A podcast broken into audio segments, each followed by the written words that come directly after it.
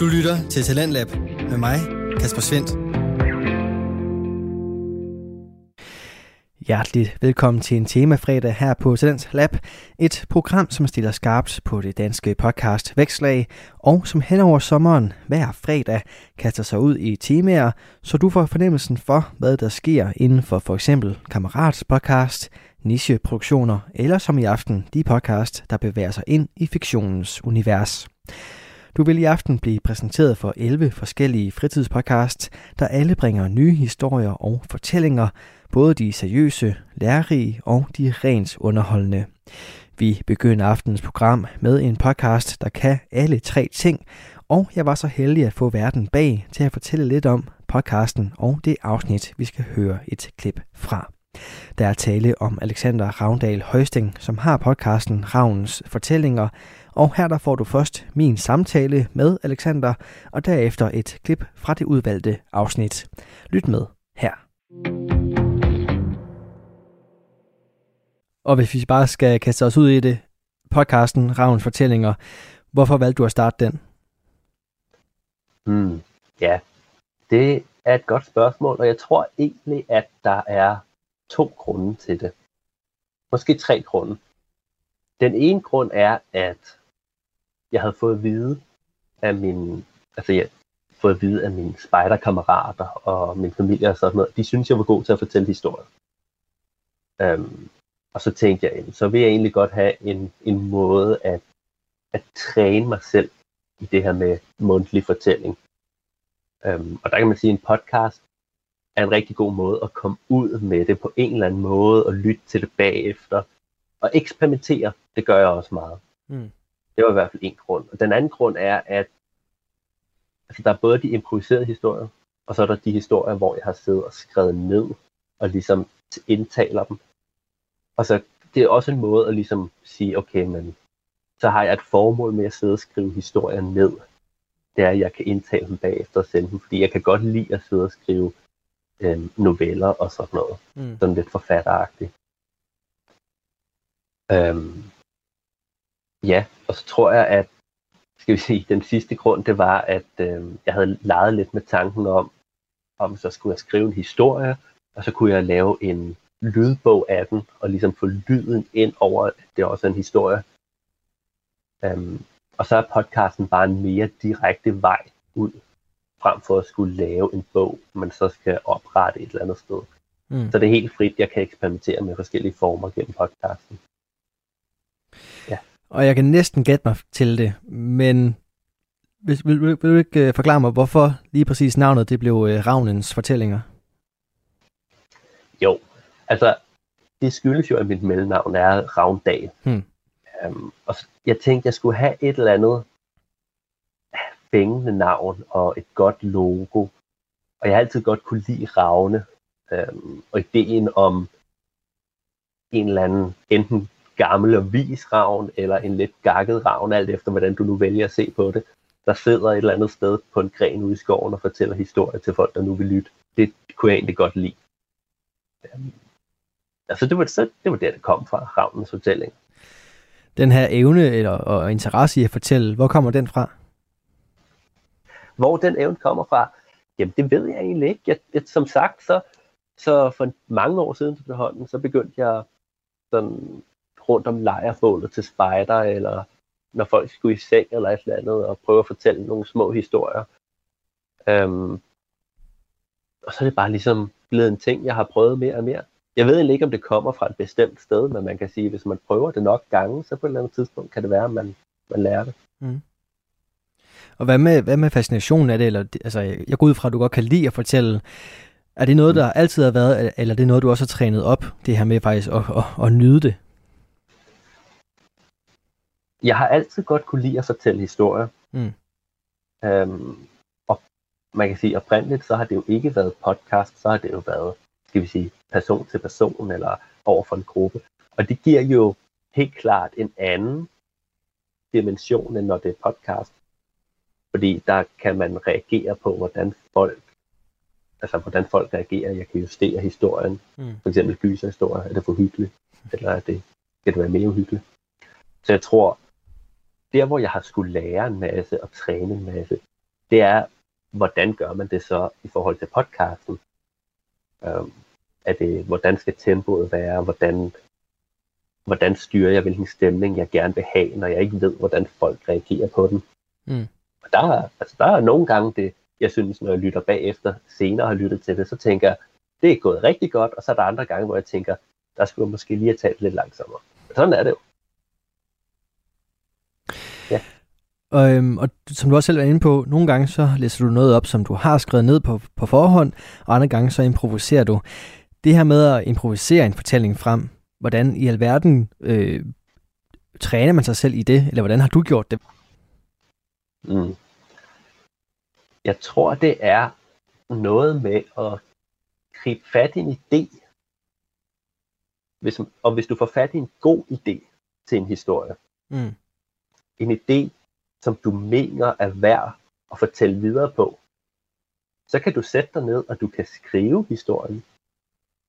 Men du kan egentlig også fortælle historien dynamisk, så den ligesom får lov til at udvikle sig selv. Og når man er rigtig inde i det, og man har en rigtig god idé, så udvikler den sig selv.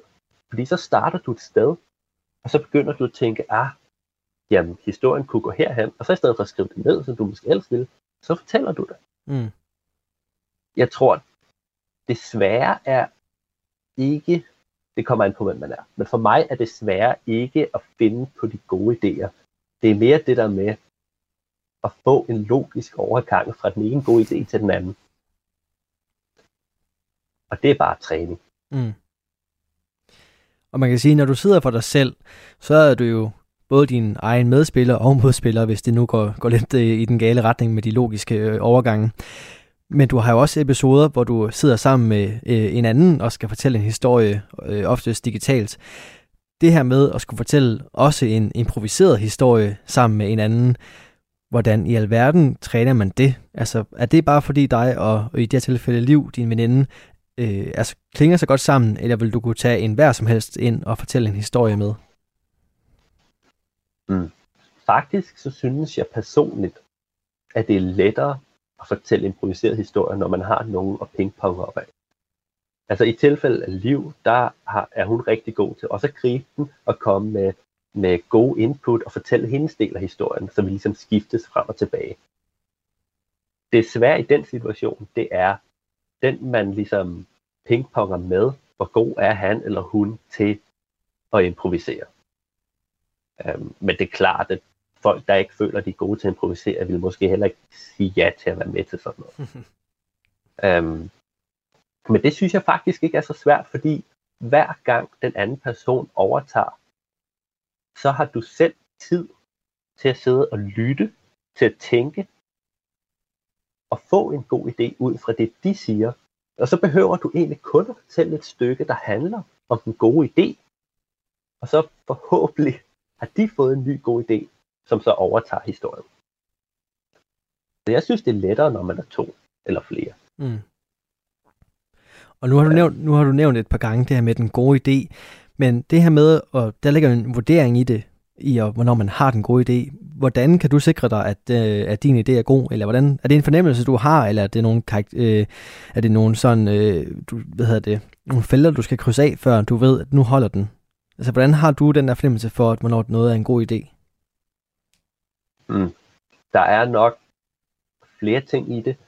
At det vigtigste for mig, det handler om, at jeg får en følelse af, at det her, det har jeg lyst til, skal være med i historien. Der er en tendens til, at min improviserede historie er lidt mere gakket, end den, jeg har skrevet ned. Øhm, så der er det tit, at jeg tænker, det her vil jeg gerne have med, fordi jeg synes, det kunne være sjovt, at det var med. Mm. Men hvis man prøver at fortælle noget mere seriøst af den ene eller den anden art, så er det lige så meget, ja det er det egentlig uanset hvad. Det handler om, kan den her idé frembringe den følelse, jeg gerne vil have på det tidspunkt i historien nu. Og så også selvfølgelig hænger det sammen med, hvor vi er i historien nu. Mm. Eller skal den ligesom lægges til siden. Nogle gange så sker det, at jeg får en idé, og så bliver det ligesom gemt i baghovedet og taget op senere. Um, hvilket også, altså he- hele den her proces gør også, at det helt, selve det at indtale historien er helt klart hårdere, rent fysisk og mentalt, når den er improviseret, fordi at du hele tiden skal ja, improvisere og mm. gemme ting, og så tage det op igen og sådan noget, frem for når man bare læser op, hvor man kan sige, at jeg ligesom har gjort arbejdet på forhånd. Mm. Øhm. Og hvordan, hvordan, hvordan øh, forbereder du dig? Altså en ting er selvfølgelig at, at være i nuet, men hvordan sørger du for, at du kan, du kan gøre det? Er der nogle metoder, man kan, man kan hjælpe sig selv frem? Altså det allervigtigste, det er at mærke efter. Har jeg overskud og lyst til at indtale nu? Mm. Og igen, ja, så hvordan kommer man så frem til det? For mig er det noget med, at, at jeg ligesom i noget tid skal have, have gjort mig mentalt klar til, at nu skal jeg fortælle en historie. Så skal jeg, det er meget vigtigt, at jeg har noget vand klar til, at jeg lige løbende kan drikke noget vand. Der er nogle gange, jeg har glemt det, og så bliver halsen alt for tør. Og så er det det her med at få ro. Prøve at få ro til at fortælle historien. Um, sætte sig i sit lokale, gøre mikrofonen klar, lige lave nogle lydtjek og sådan noget. Og, og prøve at se, om det, altså, om alt stiller. Mm. Og så er det egentlig bare at gå i gang. Og nogle gange, så kan jeg mærke på mig selv, okay, jeg er ikke klar. Jeg troede, jeg var klar, men jeg kan overhovedet ikke finde ud af at få startet historien. Og egentlig så har jeg mest af alt lyst til at lave noget andet. Og så mm. slukker jeg. Okay. Ja, og det tror jeg også, man bliver nødt til at sige. Det er noget, som jeg nogle gange ikke har været god nok til, tror jeg, hvor jeg tænker, at det måske ville have været bedre lige at lige lade den ligge, og så tage den op igen. Øhm, men det, det tror jeg er meget vigtigt, når man, især når man improviserer, fordi det er sjovt at improvisere, men det nytter jo heller ikke noget, hvis, hvis det, du får improviseret, ikke har, altså, det er ikke du selv er tilfreds med. Mm. Både i din improviserede historie og dem, du har, har skrevet ned og så læser op, der har du jo begyndt at tilføje, der er du begyndt at tilføje øh, musik og et lydunivers til. Hvad har det givet øh, fortællingerne, at der ligesom er kommet nogle flere lag på? Det har, altså det har gjort, at jeg bedre kan styre, hvilke, hvilke følelser og hvilke, hvilken stemning historien frembringer. Igen det her med, at jeg ikke har visuel feedback fra folk, for jeg fortæller dem ikke ansigt til ansigt. Mm. Så jeg kan ikke, altså, jeg har ikke den vej til at styre, hvad folk føler. Jeg kan ikke justere historien løbende på den måde. Så ved at sætte lyd ind, stemningslyd, det kan være mellemlægsmusik mellem to sektioner, det kan være baggrundsmusik. Nogle gange er det også bare lyde som vind i træerne eller eller andet. Mm. Det, det gør, at jeg har en idé om, hvilke følelser får, folk får, når de lytter, og forhåbentlig at folk lettere kan leve sig ind i det. Um, fordi der er nogen, der måske bedst kan lide, at der ikke er noget baggrundslyd eller noget, fordi så hører de stemme, altså, eller så hører de min stemme, og så forestiller de sig selv resten. Og så er der andre, som måske har brug for den hjælpende hånd til at komme helt ind i den følelse, jeg gerne vil have. Mm. Um, og så synes jeg, det er sjovt, at altså, jeg synes, det er sjovt, når man får valgt noget rigtig godt musik til lige det rigtige tidspunkt. Det gør selvfølgelig også, at det tager længere tid at redigere. Mm. Noget af det, som jeg også har lagt mærke til, øh, du øh, måske ikke øh, aldrig har gjort før, men i hvert fald har gjort mere af inden for den seneste, det seneste halve år, det er dine egne lydeffekter, altså det du sådan laver med munden, når du øh, skal påpege, at der har været en eksplosion, eller der er en bil, der kører stærkt, eller et eller andet. Du er begyndt at, at bruge flere lyde selv. Øhm, har det været fordi, du gerne vil udbygge det her øh, lydunivers, eller er det kommet sådan, fordi at historierne bare har taget dig den vej? Jeg tror ikke, det er noget, jeg sådan specielt har tænkt over, hvis jeg skal være helt ærlig. Øhm, så ja, det er nok bare historierne, der har taget mig den vej. Øhm, man kan sige, det kan være rigtig sjovt at lave sådan nogle lyde med munden. Mm. Jeg kan også, jeg kunne også godt forestille mig, at man skal være lidt opmærksom på, hvordan man gør, fordi det kan også til tider blive måske lidt sådan for spyttende mm. Og det har lytter jo ikke rigtig lyst til at lytte til. Øhm, men jeg tror, det er ikke noget, jeg specielt har tænkt over, hvis jeg skal være. Og det er jo også helt i orden. Øh, inden vi hopper til snakken omkring øh, aftenens afsnit, så skal jeg lige høre dig.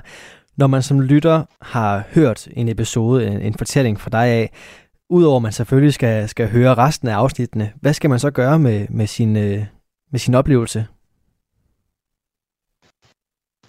Hmm. Jamen, jeg tror egentlig, man skal være glad for, at man har, man har lyttet til en historie. Det er, jo, det, er jo, altså, det er jo håbet fra min side, at folk de har fået noget ud af det i den forstand, at de føler, at de har hygget sig, eller har haft en, fået en interessant fortælling. Øhm, hvis det er en sjov historie, så håber jeg, at folk er blevet godt humør, og at de ligesom kan grine lidt over det, måske hvis de har lyst, så fortælle nogle af deres venner om den sjove historie, eller et eller andet. Mm. Og hvis der har været en mere seriøs historie, så håber jeg, at det har givet noget, ja, noget man kan tænke over. Øhm, det synes jeg egentlig er det vigtigste. Hvis, mm. hvis folk kan lide det, så har de fået det ud af det, der er meningen. Så Alexander, hvad for et øh, afsnit skal vi høre klip fra her i aften? Ja, vi skal høre et klip fra, fra Teenage-drengen. Yes, og hvorfor skal vi det? Fordi det, jeg synes, det er en rigtig sjov improviseret historie. Det er en af dem, jeg er blevet ret glad for. Øhm, og det er en historie, der har noget humor. Det er en historie, der har nogle, vil sige, lille twist måske på et tidspunkt. øhm, og så er det bare ja, en sjov historie, som alle egentlig kan lytte med til. Fedt. Jamen, øh, lad os øh, snuppe et klip derfra, og så skal du have tusind tak, fordi du gad at være med her i dag. Mange tak. Lige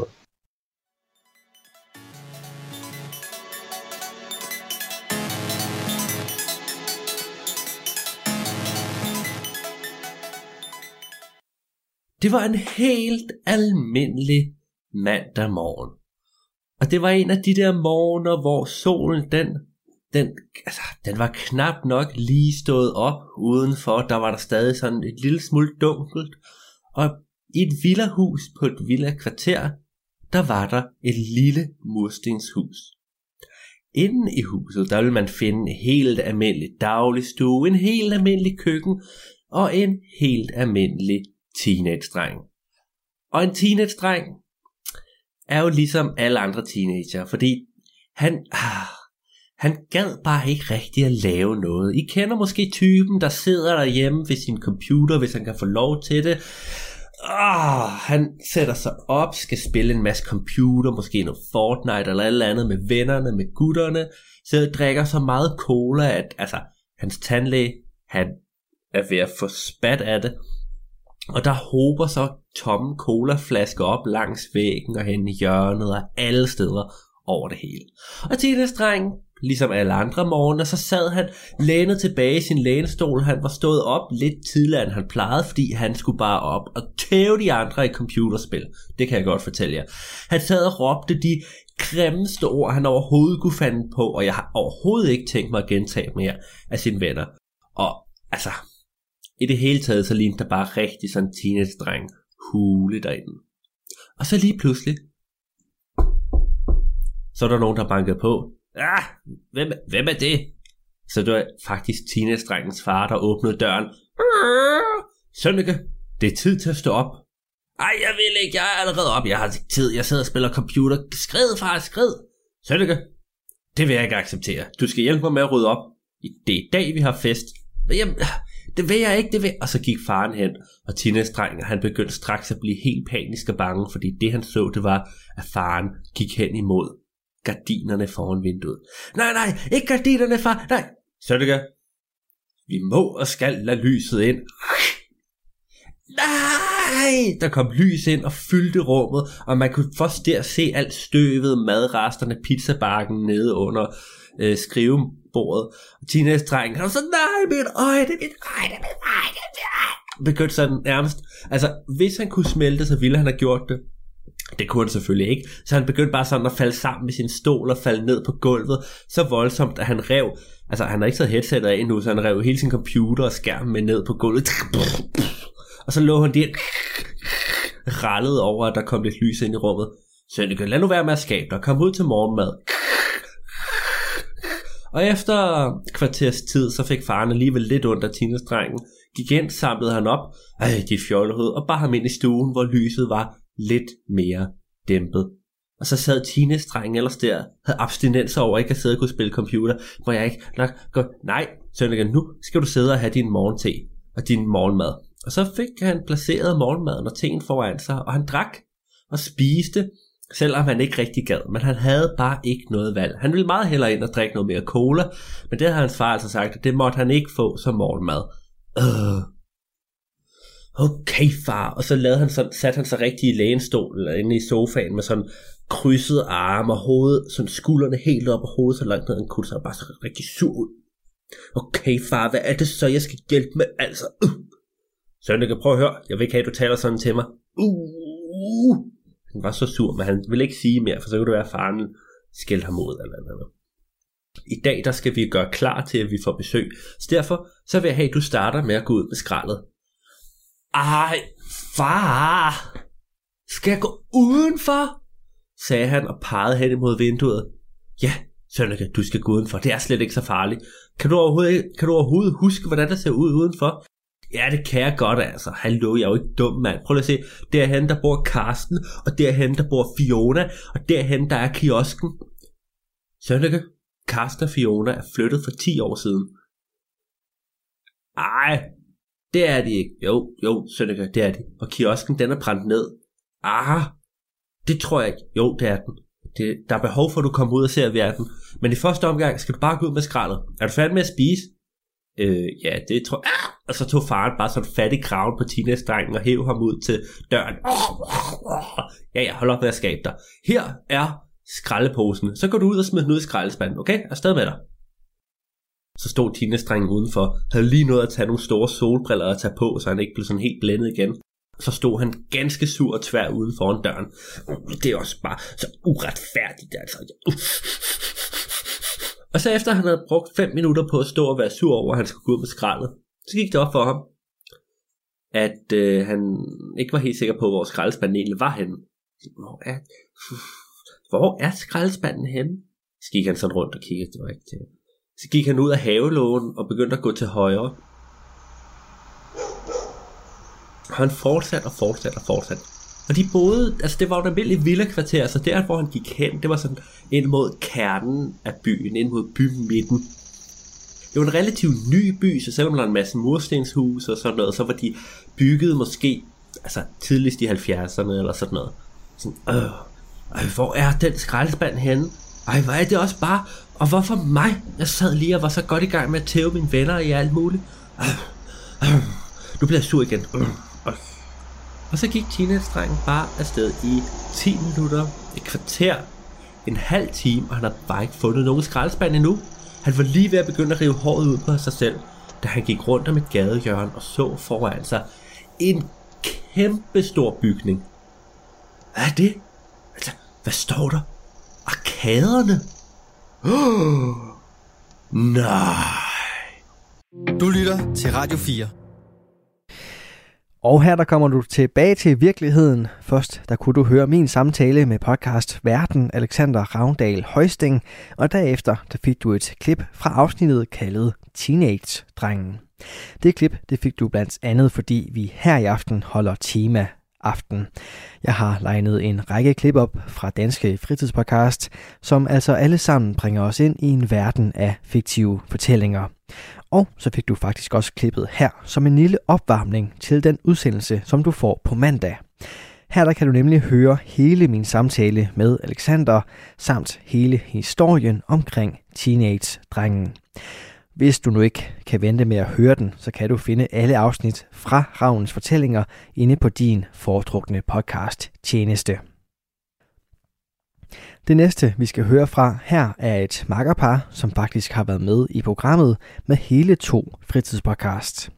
Det er Nikolaj Lydiksen og Alex Ryge, som står bag de to podcast. Det finder vi ud af, og en alternativ nyhed.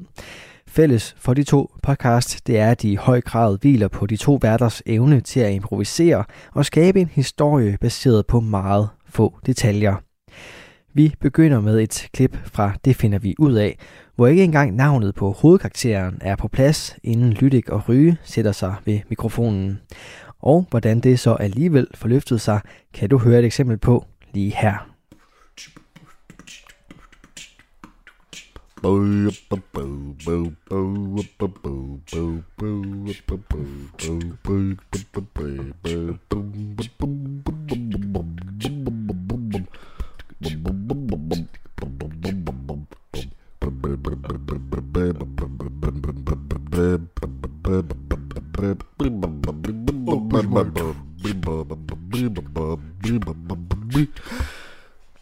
Okay. Vi er i gang. Hvad skal vi starte med? Skal vi starte med øh, vores hovedperson, eller skal vi starte med måske bare et, et land, vi befinder os i, øh, hvis det overhovedet er et land, som vi kender til? Jamen, vi kan godt starte med et land. Okay. Hvor er vi henne? Jamen, så kan det være, at vi får at finde ud af, hvem hovedpersonen er ud for det. Ja, men øh, skal det være et land, der allerede eksisterer, eller er vi... Øh... Mm, nej, ja, jamen, det kan det godt. Det gør vi. Det, det kan det eksisterer det, her. Det er et Det land, det der eksisterer. Okay. Rusland. Ja, det var også det, jeg tænkte. Rusland, gør det. men så er det perfekt jo. Ja, vi tager Rusland så. Okay. Vi kan godt tage et andet land. Men det er op til dig. Altså, jeg synes jo, Rusland, Rusland det er, det, det er oplagt. Ja, du er også russer. Ikke helt. Nej, ikke helt. Ikke helt. Rimelig meget, men ikke helt. Men ikke helt. Okay, jamen, vi tager øh, Russia så. Fint, fint. Okay, og hvad vi, vores hovedperson? Pietra. Pietra. Eller Piet. Eller Dimitri. Ja, det, åh, det var også sygt. Uh. Nikolaj. Eller Vladimir. Ah, det er også Åh, lidt meget. Vlad- ja, det er også... det der spiller eller jo på... Sasha. Eller Sa Sasha. Sasha. Sasha Moj. Oboje Moj. øh, det er jo et russisk navn, Sasha. Ja, som staves A-L-E-X. Ja, det er rigtigt, ja. Altså, folk, der hedder Alexander, de bliver jo... Øh, de kaldes Sasha. Ja, lige præcis. Yes. Så der kan man godt sige, jeg er jo en, øh, en, en god gammel øh, Sasha. Ja. Ja. Jeg kunne godt ende med at blive kaldt for Sasha. Ja. Det er sådan primært, når man er lidt ældre, at man, øh, man lige får den, øh, det Nå, så det, er ikke, på det er sig. ikke unge mennesker, der hedder Sasha, hvis de hedder Alexander. Jo, altså jo, det, det, det kan de godt, men øh, det, det, det er måske også fordi, at... Øh, for dem, der ikke ved det, så har jeg nogle rødder i Ukraine. Og Ukraine og Oh. Rusland, ja, det er jo det gamle Og. Sovjetunionen. Ja, jo, Bushimo. Og der, øh, der er de ældre i familien. Det er, dem, det, det er primært dem, der hedder Alex. Og så er jeg så opkaldt efter min, øh, min morfar, som hedder Alexander. Men han blev jo kaldt for Sasha. Men jeg tror også, at unge mennesker, de bliver også bare kaldt for Sasha. Altså, men så, det, jo, så jo ældre man er, jo mere bliver man kaldt Sasha. Ja, hvis men det ved jeg ikke. Det er, det er jo kun fordi, at dem i min familie, de er lidt ældre, og så bliver de kaldt for Sasha. Så tror jeg, jeg, jeg, lavet sådan, jeg er lidt biased på det punkt der. Så jeg, jeg, jeg, Okay, så jeg, jeg, jeg associerer det bare med nogen, der, der er lidt ældre. Okay. Men jeg kender også godt folk, der, øh, der bliver kaldt for Sasha, som er... Men er det, er det fordi, det er nice at hedde Sasha? Det er mere nice, end at hedde Alexander? Det vil jeg jo ikke synes jo, at, øh, at, at det er, men jeg, jeg har aldrig nogensinde hørt nogen, der brokker sig over det, og jeg synes jo, det er nok fordi, vi, at jeg også jeg har jo den her danske side Okay. fra min fars side, af, og i Sasha, Sasha her, det er jo, der er vi jo over i, øh, i pigesektionen, ikke?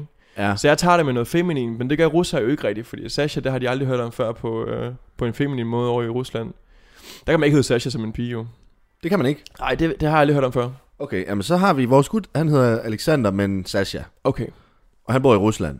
Hvordan omtaler vi ham? Alexander eller Sasha? Han hedder Sasha. Sasha. Og han er ung, han er kun 22. Okay. Så han er sådan rimelig ung, så det er rimelig sygt, at han allerede bliver kaldt Sasha som så ung. Ja, det er, vil- det er vildt nok. Også fordi alle i din familie, der er gamle, de hedder Sasha, men de er over 60. Ja, ja, de er gamle mennesker. Man skal have, der, der skal man have noget erfaring og sådan noget. Ja, ja, til. præcis. De har fået noget credit igennem livet for, at Ja. de kunne blive kaldt for Sasha. Sasha, det er, det er så er man cred. Men nu har vi ham her, 22 år. Ja, 22 år, Sasha. Sasha. Sasha. Og han, øh, han, øh, han bager tit. Øh, men det er mere på grund af presset fra forældrene. Du ved, Er han er blevet bager, eller er han bager han bager. Men det er fordi forældrene presser ham til at bage. i sin hobby, i sin fritid? Øh, konstant. Okay. Han arbejder ved hans fars bageri, Ja, ja. som hedder bager. Hvordan siger man bager på russisk? Åh, oh, det ved jeg ikke engang. der sætter du mig lige op på et, øh, på et svært punkt der. På ukrainsk. Oh, jeg kan ikke ukrainsk. Jeg kan kun, øh, kan kun noget russisk. Okay. Ukrainsk, det er noget helt andet. Det er lidt, minder lidt om dansk og svensk, men What? alligevel, alligevel sådan i Okay. en anden boldgade. Ja, okay. Nå, men så... Øh, fuck det, det har ikke noget navn. Ej, bageren har et navn jo. Du ved, eller så, du Jamen, ved, de så har ikke kunder, haft så, råd til et skilt. jamen, så kunder, de vil jo, øh, de sidder der, og skal vi lige ned og hente noget, noget brød i? Så er ikke noget, og, Nej, de siger bare, skal vi hente noget brød i? Okay. Og så ved folk, hvad det er, fordi der, Ja, ja, der, fordi der kommer noget videre. De har ikke der. råd til et skilt, de er sådan rimelig fattige. De bor okay. I, i øh, Hvide Rusland. Okay. Nej, det er ikke en del af Rusland. Men jeg ved jo, at brød på, på russisk, det er jo klep. Så vi kan godt... Øh, Klep. Klep. Klep. H-L-E-B. Yes. Klep. Klep. Så det kunne den jo godt hedde et eller andet med jo. Jamen, det hedder ikke noget. Vladimirs uh. Klep Shop. Det hedder ikke noget. Okay. Men hvis du bare trykker enter på Google, så kommer den frem. så, så de har en øh, bager, der øh, ikke hedder noget. De har ikke haft råd til et skilt, og derfor så har de ikke kunne have et navn. Og der står Sasha tit og lige øh, fyrer op for ovnen. Sasha. Ja, Sasha. han laver ulyder og kajkager og kanelsnegle med Kajkær smager så godt. Kanelsnegle smager fucking. Kajkær, de var så sindssygt. Øh, det, er det, eneste, det er det eneste, de laver. Et, et, en slags rundstykke, en ulyde. Det hedder de. Det er sådan noget, hvor det er sådan en almindelig... Hvad fanden hedder det? Det er en håndværker bare med... Ikke, det er ikke korn. Kerner. En form for kerner på bunden. Ja, Og så er der kajkager, som vi alle kender. De hedder selvfølgelig ikke kajkager, de hedder dimitrikager. I, Dimitrikær, de smager så godt. Og så er kanelsnegle med vikelsur. Ja. Det er det eneste, de har i butikken. Og Hvad hed, hvad hed håndværker? Det, det, det, det, som vi... Ulyde. Ulyde. En ulyde. Ulyde. Ja. Fint, fint. Yes. Ja. Og Sashas far, han tvinger så Sasha til at bage. Sasha har bagt alle dage. Bag konstant. Der er ikke andre bager. Øh, jo, de har en konkurrent i samme by, de bor i. Og jeg tænker meget mere på sådan, du ved, der, der, ja, der er er flere- kollegaer, der, der står og bager. Nå, nej, nej det er en familieejet Det er virksomhed. bare ikke, øh, okay. og Hjælper Det, faren med at bage. ja, ja. Og Okay. moren også. Og mor, alle står og bager. Yes. Men han bærer konstant. Ja, han bager hele tiden. De bager konstant. De skal også lave Nej, regnskaber. ja, de har, ja, ja, de har, vil jo også gerne lave noget andet. Ja, ja. Det vil jeg også gerne måske. Men Ja, ja det vil han gerne, det vil han rigtig gerne. Og det er jo lidt det her, vores problem starter jo. Okay. Fordi han gider ikke at bage hele tiden. Det, som laver det er at bage og sove. Bage og sove. Hvad er det for et liv? Ej, han spiser også. Han eat, bake, sleep, repeat. Det har han en trøje med. Ja. Du lytter til Talentlab med mig, Kasper Svendt. Her fik du et klip fra podcasten Det finder vi ud af, som består af Alex Ryge og Nikolaj Lydiksen, også kendt som makkerparet Lydik og Ryge. Du kan finde flere improviserede historier fra de to inde på din foretrukne podcast tjeneste, og faktisk så kan du derinde også finde endnu en podcast lavet af Nikolaj og Alex. Og den skal du selvfølgelig også høre et klip fra her i aften, for i podcasten En Alternativ Nyhed, der nærmer vi os virkeligheden igen, når Lydik og Ryge skal prøve at gætte en nyhedshistorie kun ud fra overskriften. Min kollega Line Grønborg har tidligere taget en snak med de to værter omkring konceptet bag podcasten, og her der får du en bid af den snak, og selvfølgelig et klip fra podcasten. Vil I ikke starte med, øh, bare lige med jeres egne ord, at forklare en alternativ nyhed? Hvad er podcastens koncept egentlig på det, hvis vi starter med ryge? Jamen, øh, en alternativ nyhed. Jamen, øh, konceptmæssigt, så handler det egentlig om, at vi tager fat i de, her nyheder her, som vi finder. Jeg tænker også, at øh, vi lige skal komme ind på forberedelsen nu, allerede nu her. Øh, vi finder tre nyheder, sådan cirka. Hver? Være, ja, hver. Og det kan være på øh, ja, nogle store medier, også, eller nogle små medier. Det kommer helt an på, hvad, hvad vi finder interessant. Hvad er kriteriet for en god nyhed? Jamen, det er men ligesom, du, der det er heller ikke en god nyhed i sig selv. Det er mere en overskrift. Ja, altså det er titlen, vi ligesom går Ja. efter. Vi Ja, bliver altså- ligesom fanget på titlen, og dem, der er lidt tvetydige. Altså, dem, der er clickbait-artikler. Bum. Ja, det, ja, det kan man egentlig godt Altså sige. dem, hvor der ikke står noget, men, men som de har skrevet noget. Så. Du gætter aldrig, hvad han gjorde, efter han så det her. Nå, okay, hvad er det for en... Det er jo ingenting. Det, det, der står jo intet. Ja, altså, jo, jo mindre specifik den er, jo bedre er den for Mm. vores øh, koncept, som vi måske skal komme ind på nu. fordi vi tager fat i de her nyheder her. Og så før vi har læst den, øh, hvad kan man sige, det fulde uddrag af nyheden, så bare på alene titlen, prøver vi ligesom at danne os, hvad den her nyhed den kunne handle om. Og der, vi kommer med hver vores udsagn til, til, hvad den handler om. Og så tager vi så fat i den her artikel her efterfølgende, og så læser den op og ser, hvor tæt på vi kom på øh, ja, den oprindelige arti- øh, ja, titel. Så man kan godt sige det sådan for at udfordre lidt clickbaiten. Øh, hvor god har journalisten været i at formidle hans titel i forhold til, hvad faktisk øh, nyheden handler om. Ja, for hvorfor skal man overhovedet have en podcast som den her? Hvad er formålet med den? Ja, yeah, jeg tror... Altså, jeg tror, den, den er sådan lidt todelt. Det ene formål, det er, at fordi vi, det er sådan lidt øh, nogle skøre idéer, vi kommer op med. Så altså, det kunne være alt muligt. Jamen, det er fordi, at han tabte sin toast, som hans mormor har lavet, på, på gulvet, og lige der, hvor han tabte den, der lå der, der lå hans hund, eller sådan et eller andet dumt. Ja, okay. Det er bedre i podcasten. øh, og så også, at det måske er lidt en kritik af, at du ved, sådan noget vagt vag beskrivelse af nyheder. Altså en kritik af, hvordan, hvordan hvad hedder det, man på nuværende tidspunkt, i hvert fald i aviserne, bare losser et eller andet ud, der ikke betyder en skid. Så det er sådan lidt, du ved, det er lidt en kritik, men så primært, så, så er det for at underholde. Altså så er det fordi, at hvis man tuner ind, så er det for at få et grin, tror jeg. Og så måske alligevel lidt blive opdateret med, hvad sker der? Ja, fordi jeg tror ikke, vi går ind og, og hvad kan man sige, udfylder et eller andet behov, der er i podcastverdenen. Det er det her underholdningsmæssige, jeg tror, folk de skulle tune ind på for at høre vores podcast. Og så også det her med, at vi tager fat i de her nyhedsaktuelle øh, nyheder. Og det er ikke de her kæmpe store nyheder, som at Trump og Biden, de står i en... Øh... Ja, det har vi lidt. Ja, men du ved, det er mere de her små lokale nyheder, som er sådan rimelig sjove, ikke? Øh... Ej, jeg tror, det er en god... Er det en god blanding? Jo, det er sådan værd lige Vi havde lige... også noget med Biden og Jo, jo, men vi fokuserer lidt mere på de der lokale nyheder, for de er lidt, øh, der er lidt mere kød på, og, og Ja. det er nødvendigvis ikke dem, som folk de har... Øh, Ja, nej, der er ikke mere kød på. De sidste, vi har læst, det er sådan noget, det har været på sådan noget super lokalt, hvor der har været fire sætninger. Ja. Altså i nyheden, så har vi læst nyheden op, efter vi har gættet os frem til, hvad det måske var, og så stod der, det var Anders fra, øh, Anders fra Rudkøbing, og han øh, fangede den her fisk. Punktum. Det var nyheden. Ja, men der, normalt er der lidt mere kød på, men det er i hvert fald for at sige, man kommer lige rundt omkring i Danmark, man kommer til Jylland, Sjælland, altså nogle af de her sjove...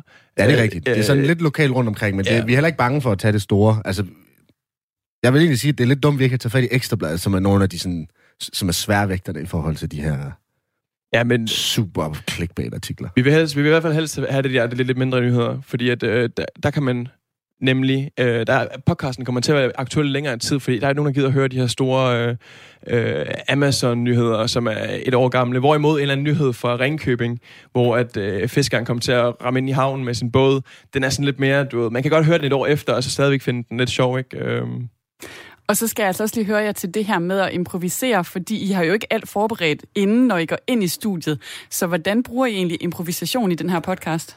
Jamen altså, vi, vi havde jo en tidligere podcast, som egentlig udelukkende gik ud på at improvisere historier. Og så, så det, vi laver nu, det er, hvor vi så prøver at skabe et eller andet ud fra den her overskrift. Så. Og det er også derfor, jo værre overskriften er, jo mere clickbaity den er, jo mere kan vi sådan kreativt komme ind og lave alt muligt. Altså hvis den ikke siger noget, så kan vi jo selv finde på alt. Hvorimod, hvis den siger, at det, det er 10 steder, det er med en restaurant, og det er med noget mad, okay, jamen, så kan det ikke være omkring cykler eller, blæ, øh, eller blæk. Medmindre man spiser blæk, men altså... Eller cykler, men det er der jo ikke nogen, der gør. Og det her med at improvisere, er det noget, I også kan bruge i jeres hverdag? Åh, ja, det er et godt spørgsmål. Uh, nu sidder jeg selv med finans, så jeg synes ikke rigtigt, at, uh, at impro, det, uh, det, det Jo. hjælper mig særlig meget i Jo, finans. det gør han, det gør han. Uh, måske i uh, frokostpausen, uh, historiefortællinger, der, der kommer impro. Uh, Ej, når vi er sammen, når vi sidder til fest, så er det, at, altså, du kan godt lide at lave sådan en, ej, jeg er faktisk, øh, øh, jeg går til et jazzballet, vidste du det? det er selvfølgelig rigtigt nok. Ja. Nu tænker jeg mere på sådan en hverdagsting. Nå, men jamen, det er da også er hverdagsting. vi i noget festivitas, så er det selvfølgelig super sjovt. Og danne sig lidt en anden form for uh, et andet uh, billede af sig selv. Ikke? Og lige se, om folk egentlig vil, vil hoppe på den, hvis man uh, er god til formidelse ud af den. Også hvis man kører et stoneface. Altså hvis man, hvis man uden, at, uden at smile eller grine kan sige, jamen, øh, jeg øh, amputerer museben til daglig. Det er mit job. Jamen, altså, der, der, der, er nogen, der, er nogen, der, der er nogen, der køber den, og det er jo meget sjovt at sidde en hel aften. Fordi det, er også ligesom en eller anden form for kontrast i forhold til det her med, med, med, noget nye mennesker, og så det første, man snakker om, det er, ja, det, det er først navn, hvad, hvad laver man til dagligt, ikke? arbejde, øh, uddannelse, det er Det er sådan en checklist, og den kommer bare kronologisk på samme måde hver gang. Ja, og man skal hele tiden gentage sig selv, ikke? så det er lidt sjovere lige at, at spice den op med et eller andet øh, nyt hver gang. Ja. Så jeg vil sige, at vi bruger faktisk meget improvisation til dagligt. Og jeg tror ikke, det er noget... Vi har ikke rigtig sådan noget teknikagtigt, du ved. Det er mere sådan, okay, hvis jeg bare skal være super brændt lige nu, hvad så? Vi er lidt specielle. Lad os uh, sige, at det bliver det sidste ord her. Tak til Lydiger Ryge, og lad os få en smagsprøve fra jeres podcast, En Alternativ Nyhed. Altså, så nu har jeg en anden en også fra Fyns Stiftstidende, fra Odense, af, som er skrevet den 10. august. Og øh, der står, mød tre nye danskere. De har alle ventet på det i flere år. Mød tre nye danskere, de har alle ventet på det I flere år. i flere år. Hvad tænker du? Jeg tænkte jo umiddelbart til at starte med, at vi har tre nyfødte babyer. Øh, men jeg ved ikke, hvor lang tid babyerne de... Oh, det kan være, at der har været noget, nogle fødselsproblemer, så de her babyer er ikke blevet født før... Altså, du ved, de har været inde i maven i tre år. Øh, og så bliver de endelig født, og det at være ude af maven Det er det, de har længtes efter i så mange år. Ja, Og de, altså, og de er jo det- helt nye stadigvæk, jo, fordi de er lige kommet ud. Jo, jo, jo, jo. Så altså, det vil sige, at graviditeten har bare varet Tre år. tre år, hvor den normalt var, eller det ved ikke, syv måneder eller sådan noget. Den har ni måneder bruge. Jamen altså, det er for- for, at det bliver sådan et decideret foster inde i kroppen. Nå. Jeg ved ikke lige, hvor lang tid det går, før man siger, at nu er det faktisk et menneske, jeg bærer rundt på, og ikke bare en anden Det, form det er der faktisk meget diskussion omkring. Det er derfor folk de er sådan imod abort eller for. Ja, for der er abort. en vis periode, før at det Ja, sådan er ja. et, et drab. Så siger Ja. man, nu har du dræbt et Nu har du dræbt, ja. ja. Så Ja, Altså, jeg ved folk ikke, er lidt i tvivl om, hvornår den... Det, du ved. Ja, det er jeg også fuldstændig selv. Jeg ved godt, at din graviditet var de der 9 måneder, men øh, hvornår er det sådan, at man bærer rundt på noget, altså et decideret øh, individ inde i kroppen? Det ved jeg ikke. Hvad siger man? Er det... Øh... 6 måneder? Nej, det, Nej, det, det er kortere. Det er meget kortere, tror jeg. Altså fra man, er, fra man bliver gravid, befrugtet til, at man... At du ikke må få en abort længere. Hvor lang tid går det der? Ved du det? Mm. Hvor lang tid er...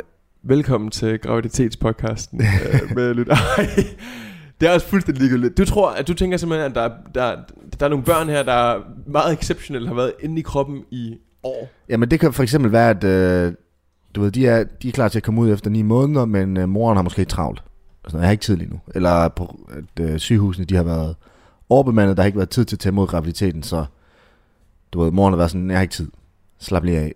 I må, noget, I må lige vente til, jeg lige får tid. Og så er der jo gået, så har hun måske glemt det, eller sådan et eller andet. Du ved, og så, øh, så er der lige pludselig gået tre år. Tiden går hurtigt. Jeg tænker går sindssygt hurtigt. Ja.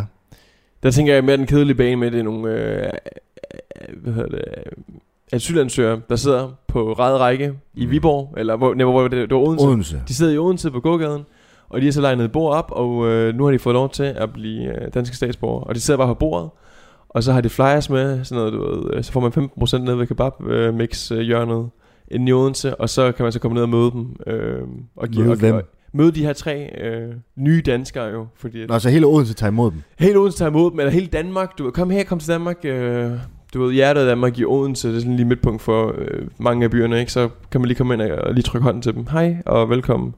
Øh, du, de har ventet flere. Jeg ved ikke, hvor lang tid det tager for, for at blive en dansker. Jeg tror egentlig bare, man du blev godkendt eller ikke godkendt, og så skulle man så vente indtil ens sag blev øh, vendt og drejet, og så skulle man selvfølgelig lige bestå den, øh, den test, vi har. Nå, men for at du kan blive statsborger, så skal du ja, igennem... Ja, testen, og så ja. øh, alle mulige andre ting, men øh, tager det flere år? Det gør det måske, eller hvad? Altså, testen er i hvert fald svær. Så det, det kan godt tage tid. Og, og... Ja, der er mange, der ikke får den i første forsøg, men Ja. ja. er, er, er, der sådan et krav på, at man, man må kun tage den, øh, ja, man må kun tage den en gang om året, eller måske to, ikke? Mm, ja, men jeg ved det faktisk ikke. Altså, processen kan godt tage lang tid, hvis man ikke lige acer den første gang, men man kan jo da ikke ace den, og så bare... Du, Der er mange Okay. danskere, der ikke engang kan få den. nej, det, det er rigtigt, ja, men hvis der er en, der kommer og siger, hey, okay, her er testen, og, og han så bare får alt rigtigt, hvad så? Så er han vel ikke dansker, så er han jo bare godkendt til at kunne blive dansker, ikke? Ja, så er der jo selvfølgelig en proces, men jeg tror, der er så... Men det siger jeg, der, sidder, der, der er tre nye danskere, de har ventet flere år på det her, de har øh, tærpet den skide test igennem. Okay, så det, du tror simpelthen, at øh, det testen, den er de kommet Det igennem? er det kommet igennem. Øh, Odense Kommune har øh, legnet kæmpe bord op med, med brunsviger og det hele, øh, for ligesom at, at markere, at det er Odense, ikke? Og så, øh, så meet and greet. Okay. Jamen, øh, wow, kan jeg vide, hvem der har ret? ja, Prøv at køre den igennem. okay, så... Øh, skal vi se, der står...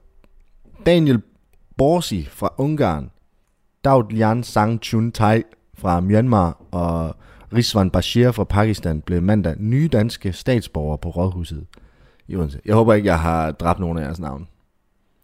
De lytter med. De, er jo- altså, de kan jo snakke dansk om bare sådan, at de... Øh... Øh... Nå, det var det. Skal Kan vi nå en hurtig? Har du sådan en hurtig? Ja, jeg har sådan en, der er super flad. Ny skoleleder havde første skoledag på Broskolen. På Broskolen? Ja. Altså som en... Øh... Jeg tænker jo, at øh, det virker lidt dumt det her, fordi at skolelederen, han er lige blevet skoleleder, han er helt ny. Men så alligevel skal, har han første skoledag sammen med alle de andre elever. Altså det er åndssvært at have være elev og skoleleder, hvordan det er to roller, jeg synes, der er meget i stor kontrast med hinanden. Men bro, Broskolen som øh, en bro, man kan gå på? Ja, øh, også det er. Det er, hvor de lærer at lave broer. Ja, jeg tænker, enten skal han lære at lave en bro, så nu er han bare elev der. Så, Ja, men han er fordi- også skoleleder. Jamen, det kan godt være, at altså, skoleleder, så er han sådan, åh, endelig, jeg skal ikke gå i skole mere. Sådan, tro om igen. Hov, hov, du er Sko- faktisk elev her. Prøv hvad er det, du leder af. Jamen, du, ja, du leder af en skole. Skal gå på en skole. Hvad vil du gerne, hvad vil du gerne gå på? Øh, Broskolen. Det kan også godt være, at han bare er en fucking dårlig ven. Så hey, nu skal du lige gå på Broskolen. For at blive en god bro. Altså som en Hvad, hvad er det at kammerat. gøre med en dårlig ven? Nå, bro. Ja, som en bro. Nå, nå. Sådan, du Nej, ved- så tror jeg, det er mere sandsynligt, at han skal til at blive en bro. Det Du skal lære, hvordan du er en bro, og så lærer man, hvordan folk de går over. Altså, du ved, hvordan de går på dig, og hvor- hvilken, i, i hvilke grader du skal ligge for, at du undgår, at folk vælter. Og, Eller den skole, som man er skoleleder for, de vil gerne lave lidt mere symmetrisk information i selve skolen, du ved, lave, du ved, hvor ligesom, ligesom virksomheder, de går sådan fra den der kommunikation der, fra laveste hierarki til øverste topledelsen. Mm. Mm-hmm. Du vil lige prøve at gøre det lidt, Nå, du ved, ikke? så du tænker, at han skal have noget feedback fra alle eleverne? Ja, altså, til, hvordan det går. du ved, der, ja, der er simpelthen, han er alt for, han er, alt for, han er, for, han er på et pedestat der, og nu skal han ned, komme Mm. derned fra. Og det, det, det lærer han ved at være mere en bro, lidt ung med de unge.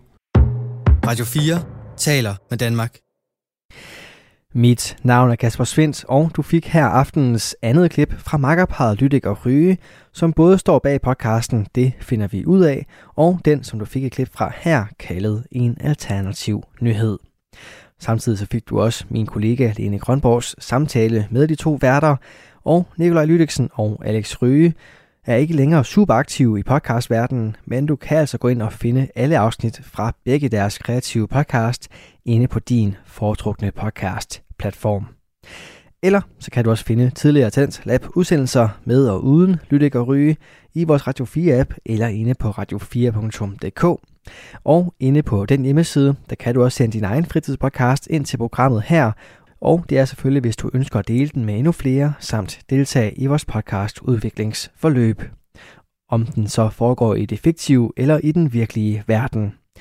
For der er ingen begrænsning for, hvad din podcast den kan eller skal handle om, for her i programmet, der tror vi på, at det, du har at fortælle, det har vi lyst til at dele. Der er heller ingen krav til længden på din podcast afsnit, eller hvor tit du sender sådan et. Vi skal nu videre til denne times sidste klip fra en dansk podcast, som bevæger sig ind i fiktionens univers. Og fra en fritidspodcast, som forsøgte at gætte sig til nyhederne, så skal vi nu til en, som genskaber dem, dog med et twist eller to.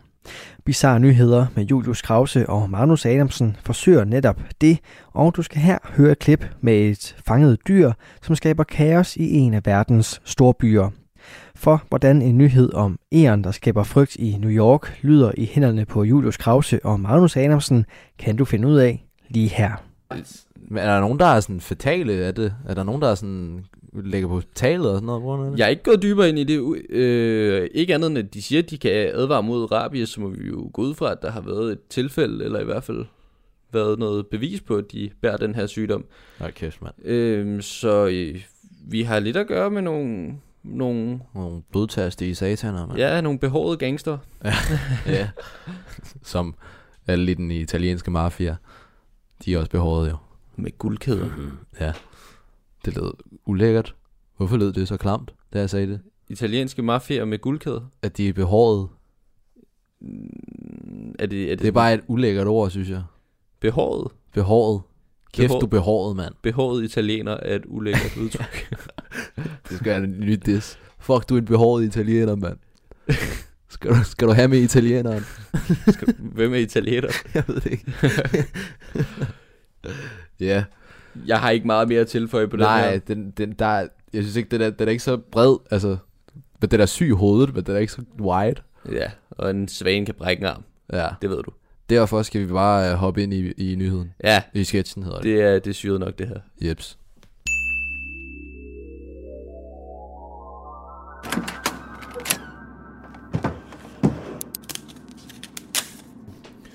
Goddag, fru Michelin. Mit navn er Mr. Sherlock Holmes, men som mine venner kan du bare kalde mig Thomas. Hej. Jeg er efterforsker med speciale i bandekriminalitet, og jeg har været på den her sag i mange år. Og du, fru Michelin, kan være til stor hjælp i den her sag, så vi kan få det her til at stoppe. Lad mig høre, hvilken bande havde vi med at gøre? Var det Hells Angels? Var det Alvin and the Big Chunks? Var det Rasmus Sebak? Hjælp mig her! Jamen, jeg, jeg ved det ikke. Okay, træk vejret. Træk, træk vejret. Fru, fru, træk vejret. Ja. Drik det her. Er, er du sulten? Jeg måske lidt. Lad mig se, hvad jeg har. Mm, Peanuts. Ja, okay, okay, okay, okay. Vi venter lidt med maden. Lad mig høre, lad mig høre. Træk vejret, træk vejret. Hør nu efter. Godt. Super flot, Michelin. Lad mig høre, hvordan det hele startede. Fra start til slut. Jamen, altså, det, det, det hele gik bare så hurtigt, altså. Det, det var bare en gang, og så, så, så fortsatte det bare, altså. Ja, det siger narkomanerne faktisk også. Hey, du! Og så, fortæl videre, fortæl videre, undskyld. Jamen altså, det var en skøn solskinsdag i august, og jeg havde netop været nede og købe ind, og vejret var simpelthen så godt, og øh, jeg besluttede mig til at tage hjemturen gennem parken. Og... Ah, sol, sommer og naturen, altså, kunne det blive meget bedre? Jo, altså, jeg kunne have et fast parforhold og sådan, men altså, hver ting til sin tid jo, ikke? Åh, hej lille ven, ej, du kom lige forbi mig på din vej. Ej, hvor er du sød. Hvad siger du? Er du sulten, eller hvad? Ej, lad mig lige se, hvad jeg har her. Utrolig, jeg kan forstå æren forresten. Lad mig se. Jeg har hasselnødder. Hvad siger du til det, var lille ven? Oh, hold, hold da op. Så, der er der en, der har læst nyheder her til morgen. Øh, hvad, øh, værsgo så. Ja, det var god. Hvad, sker der her? Hvad? Så det er dig, der er den nye her på blokken her, ja? Okay, slut med at sove ved siden af routeren. Hvad? Du hører skab rigtig, fru. Jeg hører rundt på blokken. Du har stash. Er det sandt? Hvad siger du? Forstår du? Ja, al, altså, øh, hvis, hvis Dash er nødder, så ja, ja, jeg har da et par stykker i min lomme her. Godt, du kommer her hver dag. 5.000 gram. Forstår du? Mm, Jamen, jamen, det kan jeg da ikke. Altså, jeg kan slet ikke skaffe så mange nødder. Altså, hvad ville grønhandleren slet ikke tænke? Altså, hvis jeg kom ned og spurgte ham ind til hans nødder hver dag, altså, det ville være ikke mærkeligt. Lad posen ligge. Vi ses her i morgen kl. 15.33 præcis. Bare sæt leveringen hos ham i bæltetasken. Forstår du? Nej, øh, øh, hvem? Ham der dernede. Ham, ham nede til højre. Den gamle dame, eller hvad? Nej, nej, nej. Ham der lige ved træet med overskæg. Han er virkelig mange. Altså, jeg kan ikke se det fra din vinkel. Ham der lige foran dig. Jesus Christ, man. Er du blind? Sorry, sorry. Er det, er det ham, det er bænken, du snakker om, eller hvad? Nej, det er Dennis Drag Queen for helvede. Ham. Ja. Joggingsæt, bæltetaske, som står ved siden af den der Mercedes. Jamen, jeg kan godt se ham, altså ham med, med mavetasken lige der til højre, eller hvad? Nej, mand. Det er nordmand på sommerferie. Hvad? Jeg skal lige være med her. Så ærende afpressede dig for nødder, eller hvad? Ja. Det er da forfærdeligt. Det skal vi gå videre med. Det er ikke det værste. Hvad mener du? Jamen, de kunne finde på at møde op juleaften, hvor jeg havde min familie på besøg og ge- gemme sig i juletræet og afpresse os alle sammen. Uh, nu skal du heller ikke være fordomsfuld. Chip og Chap er en helt fin del af juleshow og er på ingen måde gangster. Jamen, det er rigtigt. Åh oh, ja, weirdo. Hvad? Jeg kan se i din journal, at du blev indlagt tilbage i september. Må jeg spørge hvorfor? Jamen, øh, det kan jeg ikke sige. Fro, havde du noget mere end at gøre, så skal jeg vide det. Okay, så siger jeg det. Altså, jamen, jamen, der var en dag, hvor man ikke vidste, om man skulle tage shorts eller bukser på. Og så, og så... Jeg sværger! Alle 800 gram nødder er der. Åh, oh, du ved, hvad der skal ske. Forstår du? Hvad? De er der jo. Det var ikke motherfucking pistachienødder, som vi bad om. Forstår du det? Hvad? Fucking op! Nej! Ah! Ah!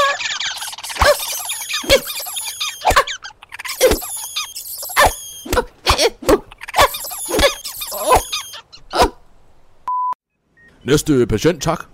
Ja, doktor. Øh, Patienten hedder Michelin Frederick. Vi har konstateret alvorlige skader forårsaget af tusinde smølfespark. Åh, oh, altså en af de dage, vi må straks melde det til politiet, så vi kan starte en retssag. Fru Michelin, for at kunne føre en retssag mod de her æren, der gjorde det her, så skal du kunne identificere dem. Ved du, hvordan de ser ud? Jamen altså, der var en, der lignede lidt Rasmus Sebak, og så var der en fra de der Hells Angels. Magnus, Magnus, Ma- Magnus, det, det går ikke der. Ja, det er rent nok. Det gør det ikke. Nej. Bizarre Nyheders podcast.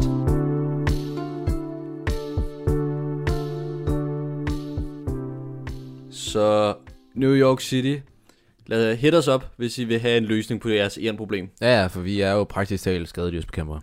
Du lytter til Radio 4. Og her fik du det sidste klip for denne time. Det kom fra Bizarre Nyheder med Julius Krause og Magnus Adamsen, som genskaber verdens nyheder med et par twists.